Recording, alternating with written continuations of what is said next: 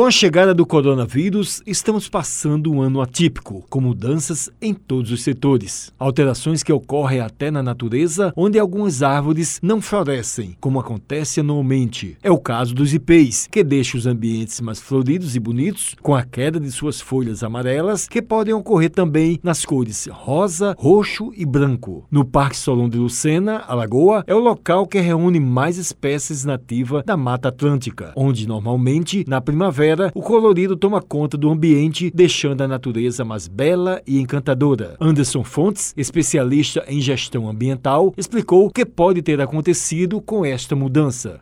Quando eles estão no habitat natural deles, na própria floresta, eles florescem aí numa data boa. Não está tendo é, algum problema, de acordo com o que a gente vem acompanhando, a nível principalmente de Nordeste, onde esses IPs estão localizados dentro das áreas verdes, das áreas de preservação permanente, de todo esse limite. E floresta, eles estão bem. Há ano a ano que eles sofrem por poluição vinda dos veículos automotores, os gases poluentes, e eles começam a sofrer essa correlação.